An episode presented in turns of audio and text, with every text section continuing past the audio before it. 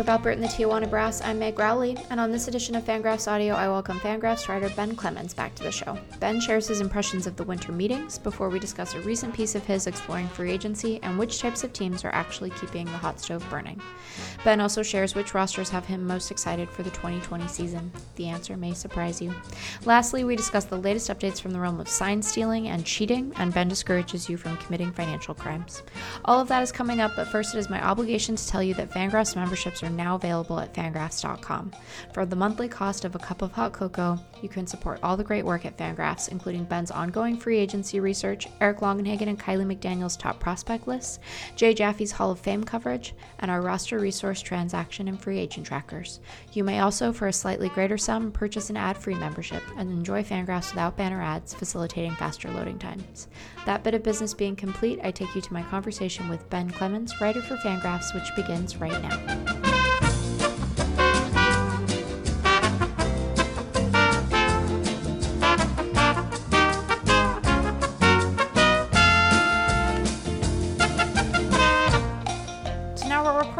Hi, Ben. Hey Meg, how's it going? It's going well. Thanks for hanging out. It must be very confusing to people. I know that Dylan often finds it confusing because sometimes I'll be like, "Hey, I'm gonna podcast with Ben," and he's like, ah, "That's not specific. You We're a always do that." baseball name, yeah. Yeah, so many Bens, a lot of Bens, a lot of Craigs, folks floating around. Ben, it is 2020. You were the first Fangraphs audio guest in 2020. Yeah, I guess it's early in 2020, so it's not that weird, but I'm pretty pleased with it. Yeah. Well, we're going to talk about a number of things on the podcast today. Before we look ahead to stuff, you attended your first winter meetings this year. Well, I guess technically last year, but in this off season, I should say. Yeah, it was awesome. Did you enjoy yourself? That was your first one, right? I'm I'm not wrong to think that it was your first one. Yeah, first one, first real like baseball industry thing I'd ever done. I've Mm. been to spring training, but I don't think that counts.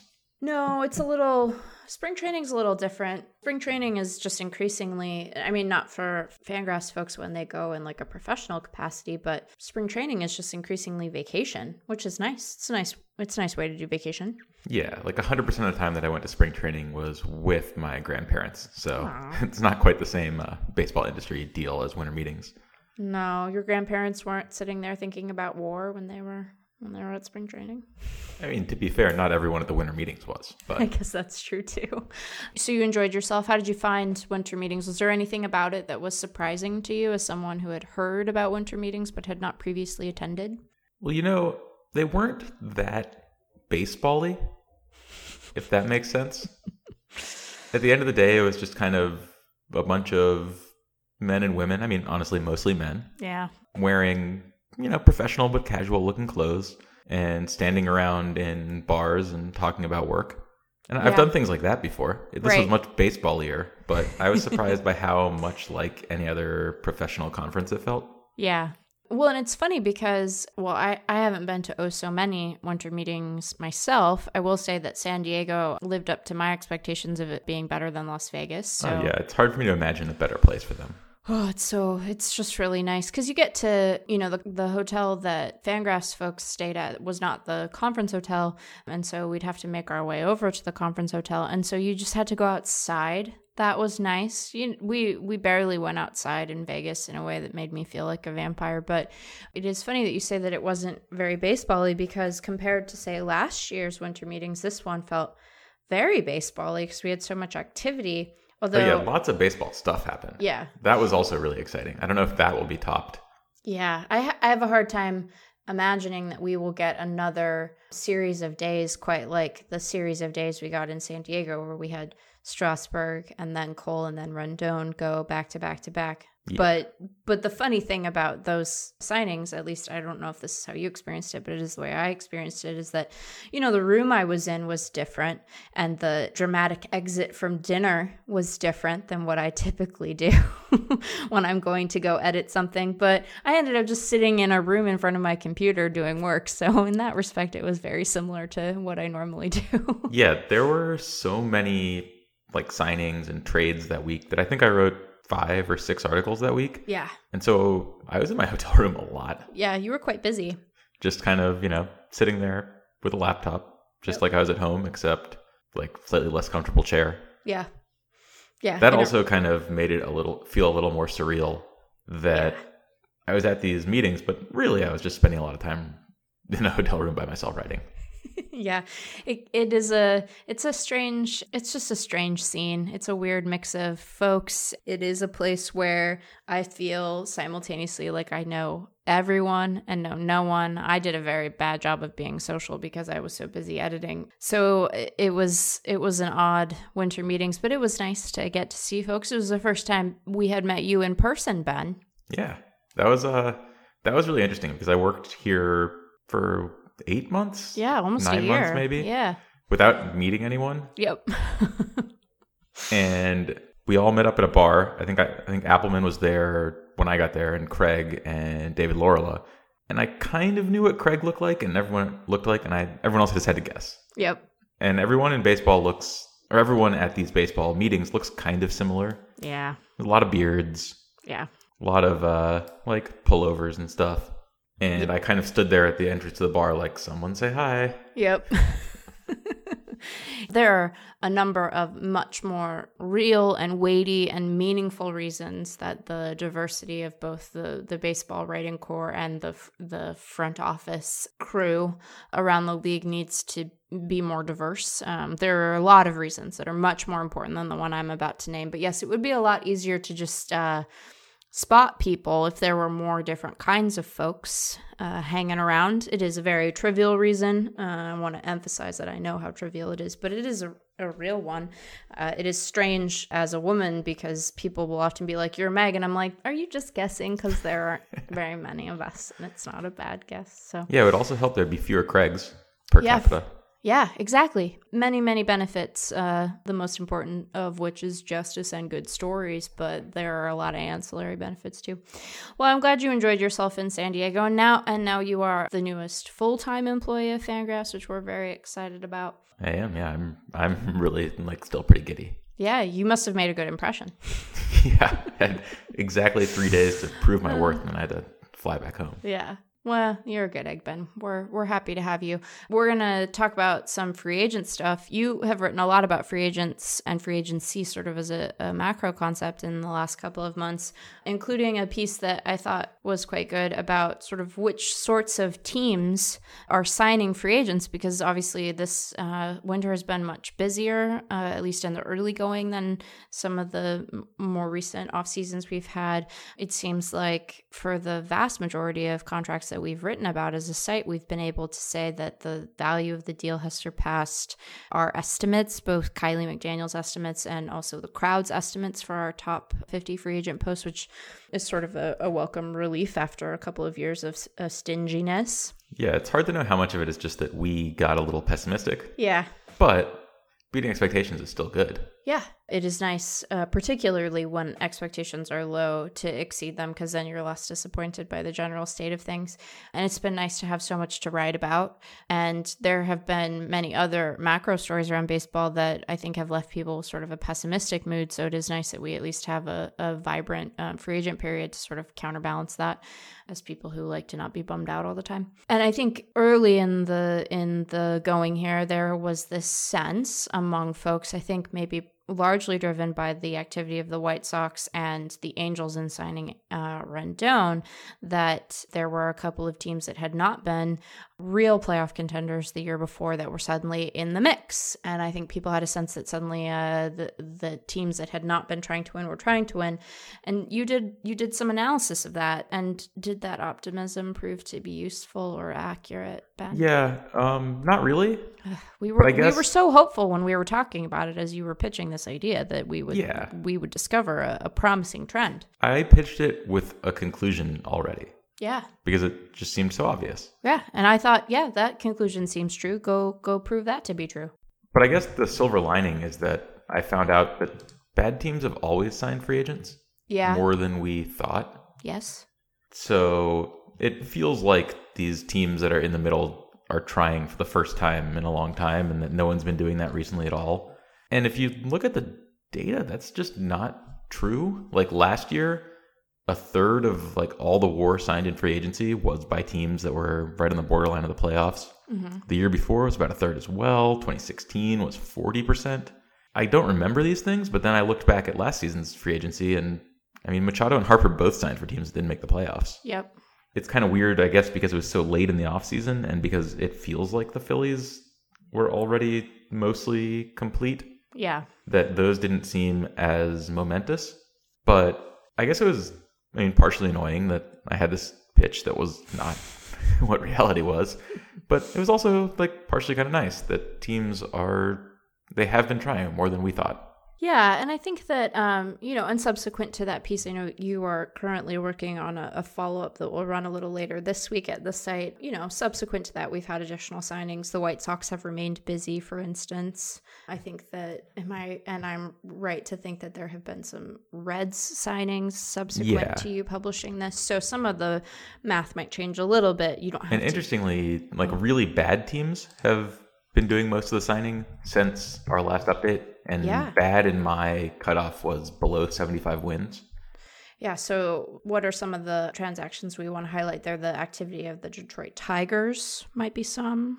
The Blue Jays with Ryu, that Oh, was a pretty that's big signing. Edwin Encarnacion went to the White Sox. Looking down the list, there's some, you know, like kind of boring-ish signings. No Yeah. offense, Tanner Roark. No offense, Jason Castro and Julio Teheran. CJ Cron is very offended. Jose Iglesias. Yeah. as I look down the list, there there's a lot of these kind of average players who are signing to bad teams. Gio signed with the White Sox. Mm-hmm. Schoop's going to the Tigers. Corey Dickerson's going to the Marlins. Like, none of those guys are good, but they're all average and good major leaguers. And if I was going to see a baseball game, I wouldn't mind seeing them there. Yeah. If you were a fan of any of those teams, you'd be like, "Hey, I've I've heard of Gio Gonzalez. That's Yeah, a big exactly. that's a big leaguer name I know." I would absolutely prefer to see Gio Gonzalez to a Rule 5 pick who you're hoping to make into a middle reliever next year. Yeah, I think that the the difference and like the Padres are a good recent example of this. You know, they went from being a team that had like what did they have? They had three Rule Five picks just on their roster all year Yeah, in ugh. twenty. What was that? Twenty seventeen. 2017, I think. And then now you know now they have Manny Machado and Tatis and all these all these fun guys. So it does. Eh, and you know they they won more games. They didn't win so many more games. They didn't go to the playoffs, but you know appreciably different experience of the team. I would imagine as a Padres fan than when it's like Rule Five dudes who you know you're assuming are going to get returned by the end of the year, and then realize oh no they were there long enough to to Yeah. stick around for the full season. So I don't know how much of baseball's revenue still comes from in person, like actual gate attendance. It's an increasingly small percentage, which is a concerning trend. It decoupling the sort of overall revenue stream, decoupling from in-person attendances. Um, yeah, it's not great. It's not a great trend, but no. that I think is one reason that you should try. Uh, Yep. I had Met season tickets for a while, and man, there was one year where they just gave up in August. And Yeah. in September, there was no one there, and they just gave away tickets. And I just thought, I had every Saturday for the season, and I had these three tickets left. Like, what a sucker I am to buy these when the team just gives up. yeah, And I think that that avoiding that feeling is kind of part and parcel of signing these kind of okay guys to fill out your roster. Now, some teams seem to not care about that with the TV deals and all, but I like that it seems like this year more teams are trying to do that. Well, and it's a it's a set of teams that I think is you know some of it is addressing real need on the roster. Some of some teams just seem inclined to, or maybe not inclined, but are open to it as an as a approach to you know trying to scrap together marginal wins on an already good roster. I mean, the Nationals have been so busy. They've been so busy in the last two weeks. They've been busy in the last two weeks. They've signed Will Harris and Starlin Castro, and they signed Thames and Daniel Uh, Hudson. yeah, Daniel Hudson. Oh, they got all kinds of guys grouped by date. Oh, I need to sort by date. Look at me not doing this the right way. I'm such a goof. But yeah, so they've, you know, there's been there's been all this activity and you look around and you're like, well, these guys aren't even all together. They maybe project to total something close to what Rendon did. And you'd rather have Rendon and there's a reason the Nationals are still in the Josh Donaldson race, but it feels active and purposeful you'd rather watch Anthony Rendon than Asdrubal Cabrera, but you'd rather watch Asdrubal Cabrera than a lot of guys. Yeah, I, I'll give you active. I'm not sure I'd give you purposeful. It kind of seems like they're just signing everyone who walks past their office. like, uh, Starlin Castro, you're in town? Cool. Could we interest you in a contract? Yeah, I think that if I were a Nationals fan, and again, you know, uh, you have written this, you you wrote this, I think perhaps if I'm recalling correctly about Will Harris, maybe, but you know, projecting a, a, bunch of stability in a bullpen always feels a little silly. Oh no, yeah. this is when you were writing about the Padres bullpen, excuse me. But if I'm a Nationals fan, I am probably the most excited about seeming uh, improvement and stability in the relief corps. That seems like the thing that I would be the most jazzed about if it were me. I would think that, except that they did this last year. They yeah. signed a lot of relievers last year, and it. I mean, they won the World Series, so it didn't work out that badly. But the bullpen worked out as badly as possible. Yes, yes. But the nice thing is that Will Harris is good. So yeah, Will Harris is a lot more of a stable commodity than Tommy John, Trevor Rosenthal, or yeah. Kyle Barraclough at any point in his career. Yeah. So while we will not be overly optimistic about any reliever ever because it just feels very silly to to do that we will grant nationals fans permission to feel somewhat more comfortable with the the set of guys that they have than they may have at, at prior points. Because you yeah. know daniel hudson sean doolittle will harris that's a reasonable group. Tanner rainey yeah. maybe they i think wander suero is pretty good actually. I don't know why the nationals seem to have pushed him a little down the depth chart. Maybe he was just tired at the end of a year. He pitched yeah. a lot of innings, but I think he's really good. I think he might be he might be better than Will Harris right now. Yeah, I expect that. Well, we'll see, but I wouldn't be surprised if he sort of forces the issue because I agree with you. I I am a fan of him. He's he had a he had a pretty impressive 2019 look at him, you're like, hey, look, you, you seem to have figured some stuff out. We won't make you give away any of the conclusions of your next piece, so I will just ask a, a broader question, which is for you, Ben. Who who do you think has changed their fortunes the most dramatically in a positive way, just on a team level? Whose games do you think you're more likely to watch on MLB TV now than you maybe were a year ago? This is going to be a cop out, but it's one of two teams, and one is the Angels, just because I really like Rendon. Yeah. They're going to have Ohtani back pitching, so that's you know, a nice bonus. But they didn't really do anything to get that. But they've they've gotten a lot more exciting.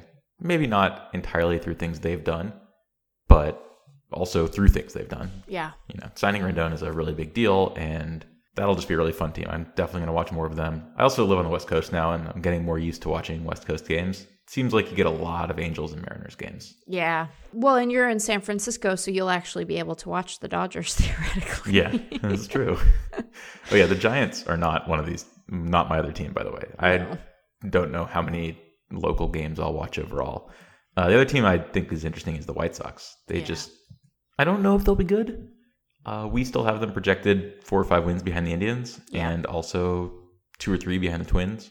They might be good, and if they are good, it'll be good in a pretty fun way. They have some good young players coming up. I'm just really excited for all the headlines you can make with Nick Madrigal. Mm, mm-hmm also to see Nick Madrigal play, but his mm-hmm. name is better than his talent, and his talent's really good. So you uh you were not with us in Cleveland for this year's All-Star game, but while we were in Cleveland for this year's All-Star game on well, we were not there for the All-Star game itself, but when we were there on Sunday, which is when the Futures game happened, there was a gentleman in a full custom Nick Madrigal White Sox jersey, like the the major league jersey.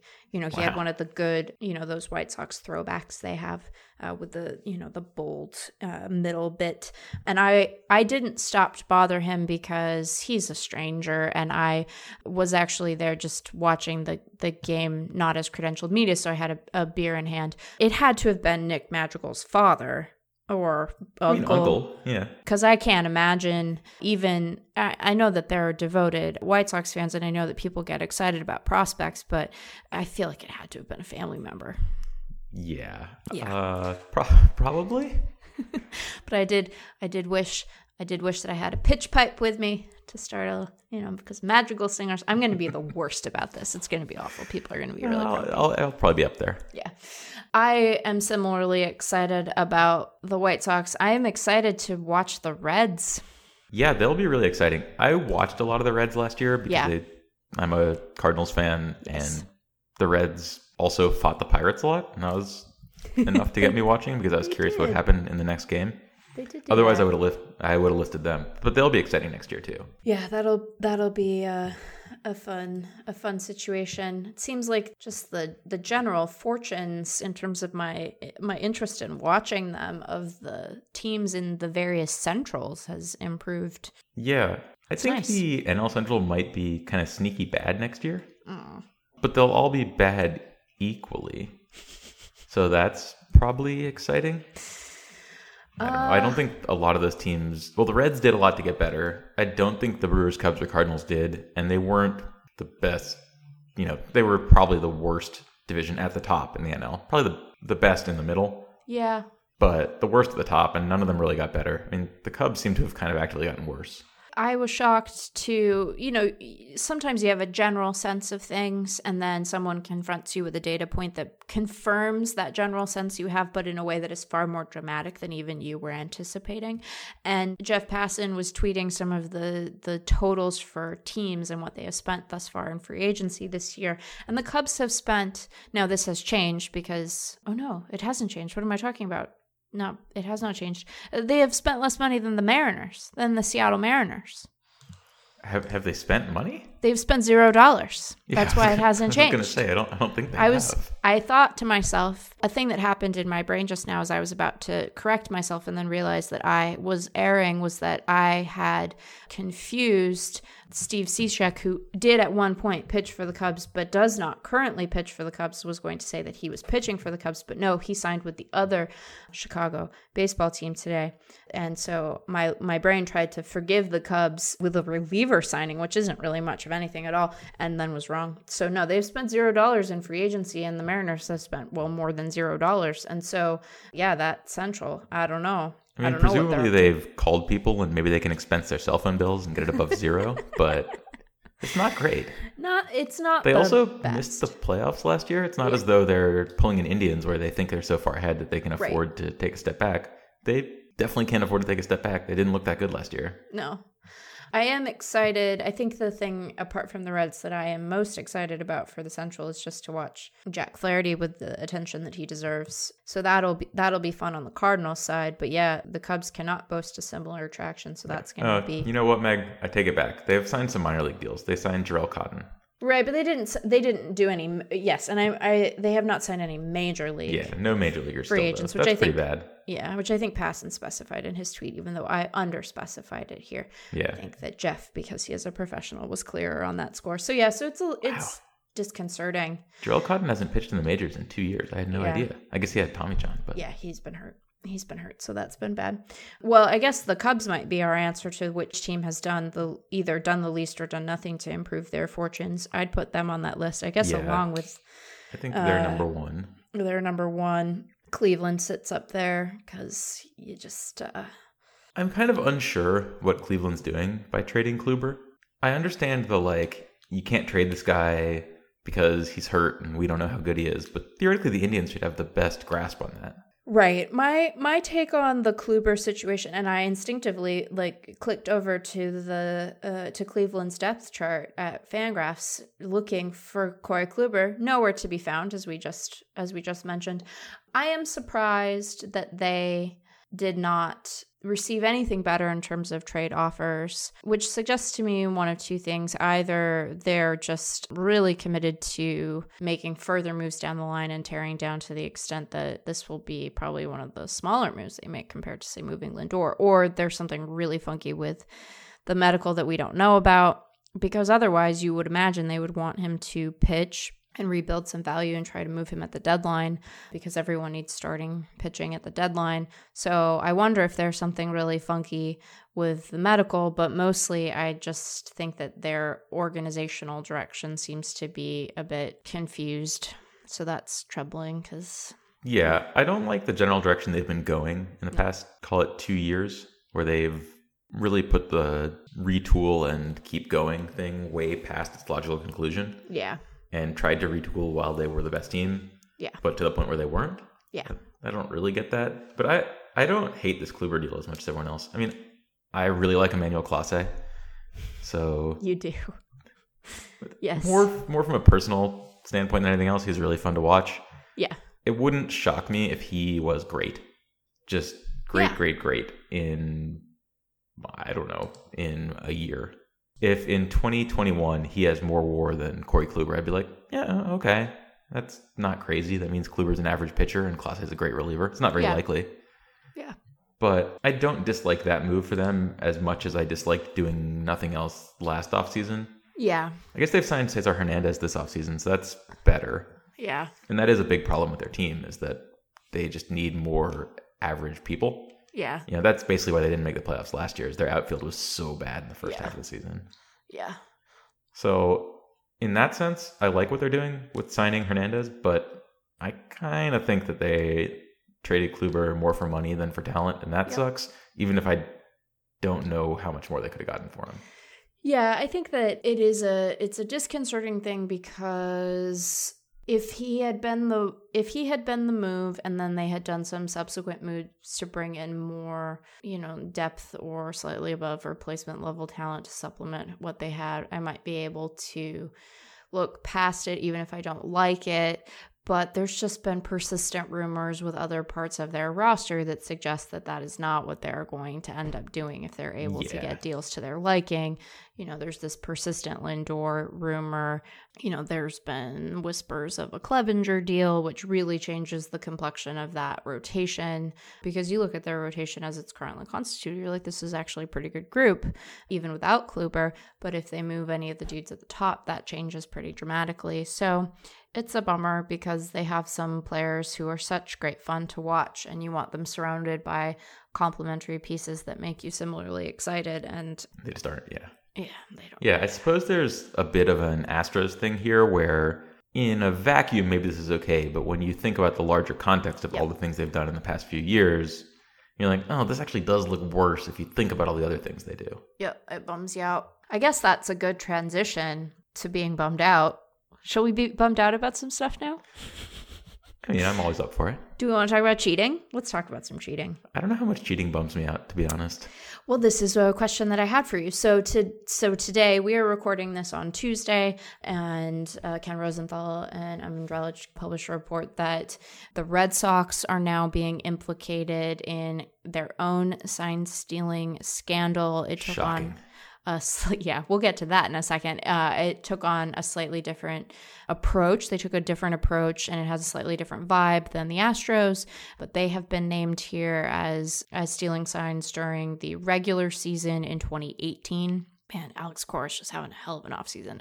So that has happened. And I think that there was a sense when the Astros um, sign stealing stuff came out that while they may have inspired folks within the game to be especially motivated to disclose their bad behavior, perhaps because of some other, you know, cultural issues within the organization, that they were probably, in all likelihood, not the only team that was engaged in this, which shouldn't be surprising since, you know, the Yankees and the Red Sox were told to knock it off by baseball previously. And so now we have another set of of reports in the athletic around this. And i guess the first question is is there a version of cheating that you are comfortable with ben? Is there a version of this that does not offend your sense of fairness? And perhaps it is this version but but how do you how do you feel about cheating?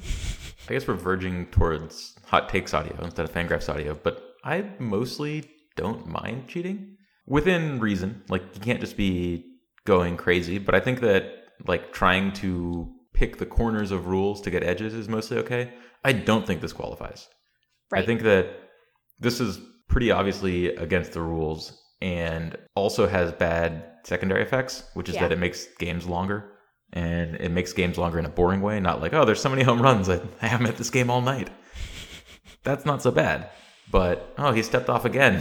Oh, Right. They're changing signs again. right That's not the kind of longer baseball that I want. And so I think that that is not okay. If you're talking about, I don't know, players doing their own sign stealing or doing Right. their own pitch tipping, I'm basically completely okay with that. I'm not even Yeah. sure that's cheating, to be honest. It at least is being grandfathered in, right? As just a thing that happens and has happened in baseball for a long time. I like there's like a, a savvy and a wiliness to a runner on second being able to figure out what the signs are and then relay that to his teammate through his own again smarts. Yeah, I like that. I like if somebody Yeah. erases the like the front of the batter's box to step up or the back to step back. It's cheating, but it's like kind of cool, and they're using their own intuition. Yeah. I, this doesn't really feel like that to me. Yeah, it. I mean, it, it has a different. This is not true of at least as far as we know. I don't think of of the Red Sox. You know, once machine learning became part of the Astros thing, I was like, well, this isn't this isn't your grandfather's sign stealing. So here's a question for you. Yeah. Let's say they didn't actually do the trash can part, but instead their plan was to watch these really complex signals with a camera with machine learning, but not live. Right. And then they would just give the players packets that say, hey, when you're standing on second, our Look computers have cracked it. If you see this, wait. Yeah. Would that be okay? Because I think that'd be okay.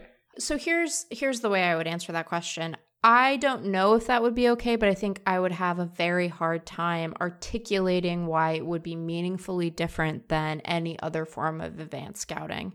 And I think that was why when the Astro stuff was coming out, you know, I think it's kind of doofy to maybe put your plan for that kind of stuff in an email but i don't think that like what was outlined as advanced scouting by kevin goldstein is really that different than what we probably would see in other organizations and even among those that aren't using cameras to do it like the the idea of it is sort of similar so you know Yeah, I agree. I don't think I have a problem with use of cameras. I have a problem with the transmission part that lets you get it live right in such a way that it makes it very hard for their team to communicate openly. Right. And and I I think that, you know, it's not that different than knowing here is a pitcher's tendency in a particular count at this in this game state, right? It's not all that different than the other kinds of advanced scouting that you might get, but I do think that you have hit upon the thing that that clearly differentiates it is one the real-time aspect of it means that you're interfering with in-game strategy and the ability you're interfering with the ability of the other team to adapt to your game state right because you have short circuited their ability to communicate with one another in a way that i think you know we could probably solve by introducing headsets or whatever at least to some degree but Then you get Um, a Patriots problem, though, right? Your right. headset goes out whenever you're playing in Houston. right right so there's that Yeah. problem i mean I do think also like machine learning is over vilified in this. Technology people will get angry at me, but it's essentially just regressions. Like it's a lot of regressions. They're doing a bunch, but it's still just regressions. Like it. It's I love it when people pick fights on Fangraphs Audio with an audience that isn't here. Yeah, Someone's going to be like, "That's underselling machine learning," but I I know what you mean, Ben.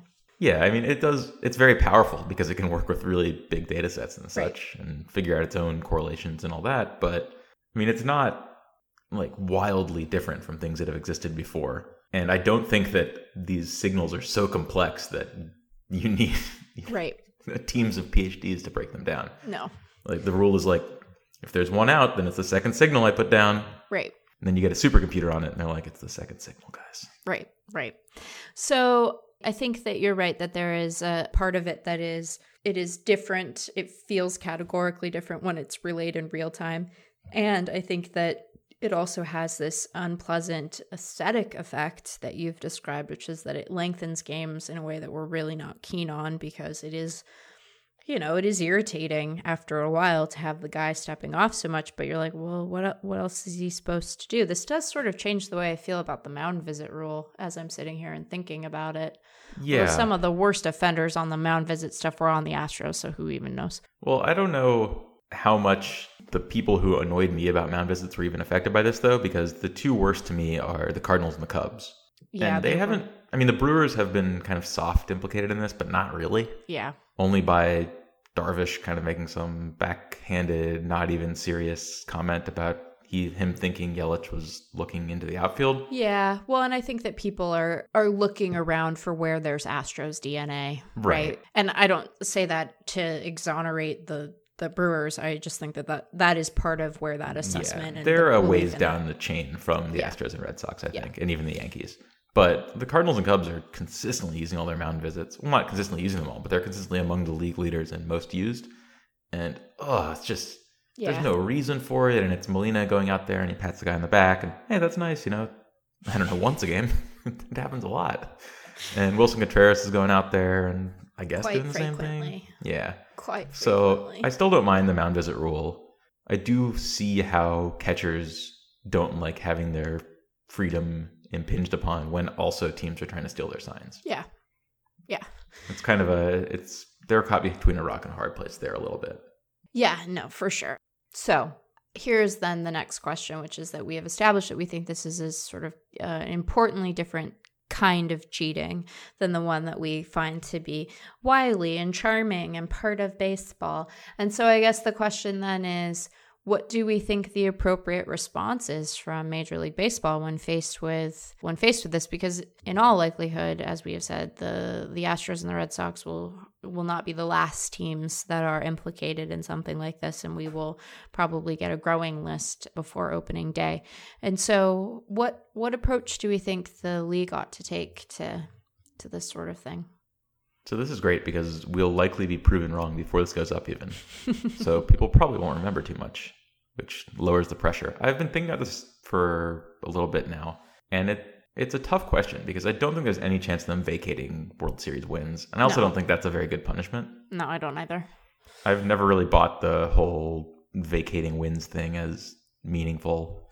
Like I think Derrick Rose, his Memphis year in college basketball had all their wins vacated, and like I don't care. Like I, I remember watching those teams; they're fun. Uh, I don't think anything would be different if they vacated the Astros World Series. I'd be like, they still won that one. Yeah. Well, and the money's been counted and spent, right? Yeah, exactly. The way that you can make teams care about things is to find them. Yeah. Essentially, like find them a lot of money, dock them draft picks because draft picks are essentially money. Yeah.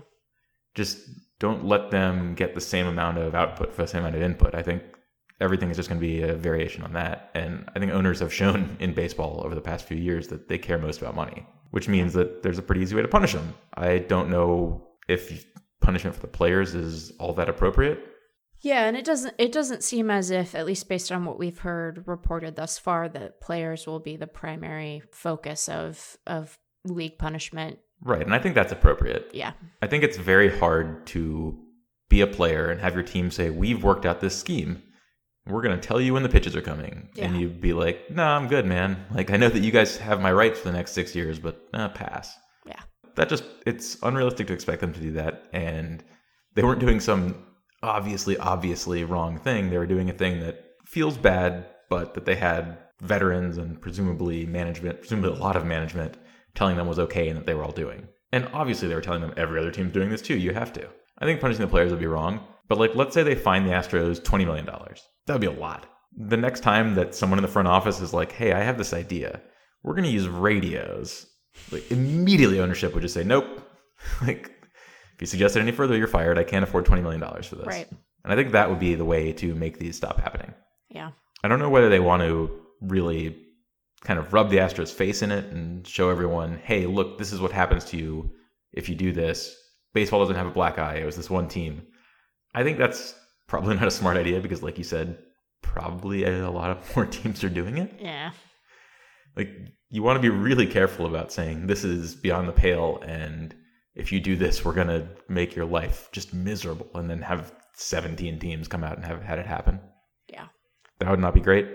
I would like to see just a a big money fine, basically. The draft picks thing. The only thing I don't like about it is that it kind of lets the teams off the hook. In that, then in a few years they can say, "Oh, we got to rebuild. We don't have enough in the farm system." Whereas if you Yeah. just if you dock them twenty million dollars, and then they say, "Oh, we have to rebuild because we're fined," then it's clear that all they care about is the money. Like all the talent on hand is the same Yeah. and you got the same draft picks and you just didn't want to spend money to win. If you take away draft picks and they say, oh, well, look, we don't have any players. It's not our fault. We had to rebuild. It kind of gives them an easy way out. But if you just say, hey, your competitive balance is the same as before, you know, you have the same players, you can draft like normal, and uh, yeah, you now are missing a bunch of money. I think that that accomplishes the twin goals of telling ownership seriously knock it off, guys, and not letting them just make up for it by rebuilding.